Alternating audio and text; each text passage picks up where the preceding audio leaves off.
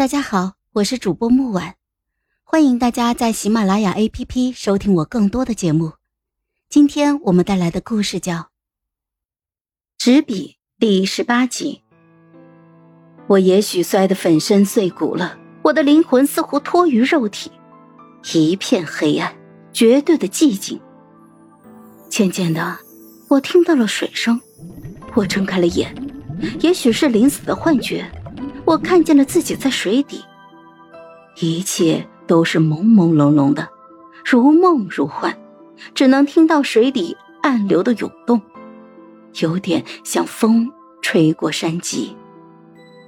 似乎时间也停止了，不知道过了多久，我听到了一个声音：“苏云奇，是命书啊！我我死了吗？”你死了，却也没死，什么意思？我给你讲个故事吧。什么故事？另一个故事。夫人跳湖了，来人呐，来人呐！耳边突然传来一片嘈杂的人声，我依稀辨得其中有我奶娘的喊叫，还有一个女孩的哭声。娘。娘，一股怪异感浮现，因为那女孩像是我儿时的声音。有人抓住了我的手，将我拉出水面。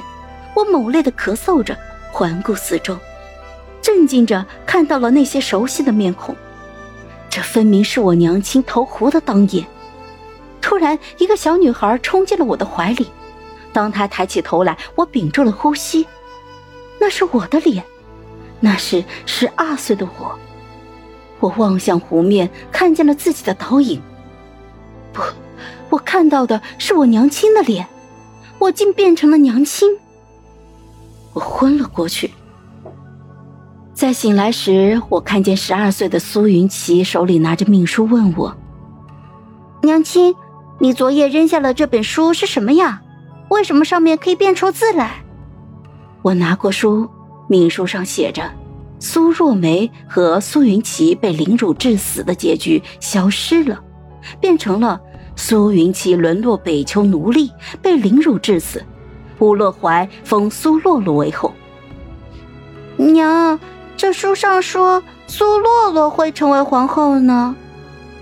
小云奇阴沉着脸，我仿佛听见命运的齿轮开始转动，又开始了。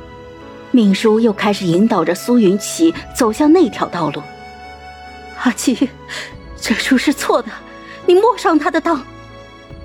这时，我骤然想起那夜梦里，我梦见娘亲告诉我一切都错了。当然是错了，苏洛洛一无是处，怎么可能比我过得好？他虽如此说，我却看出他眼里深深的记恨和不甘。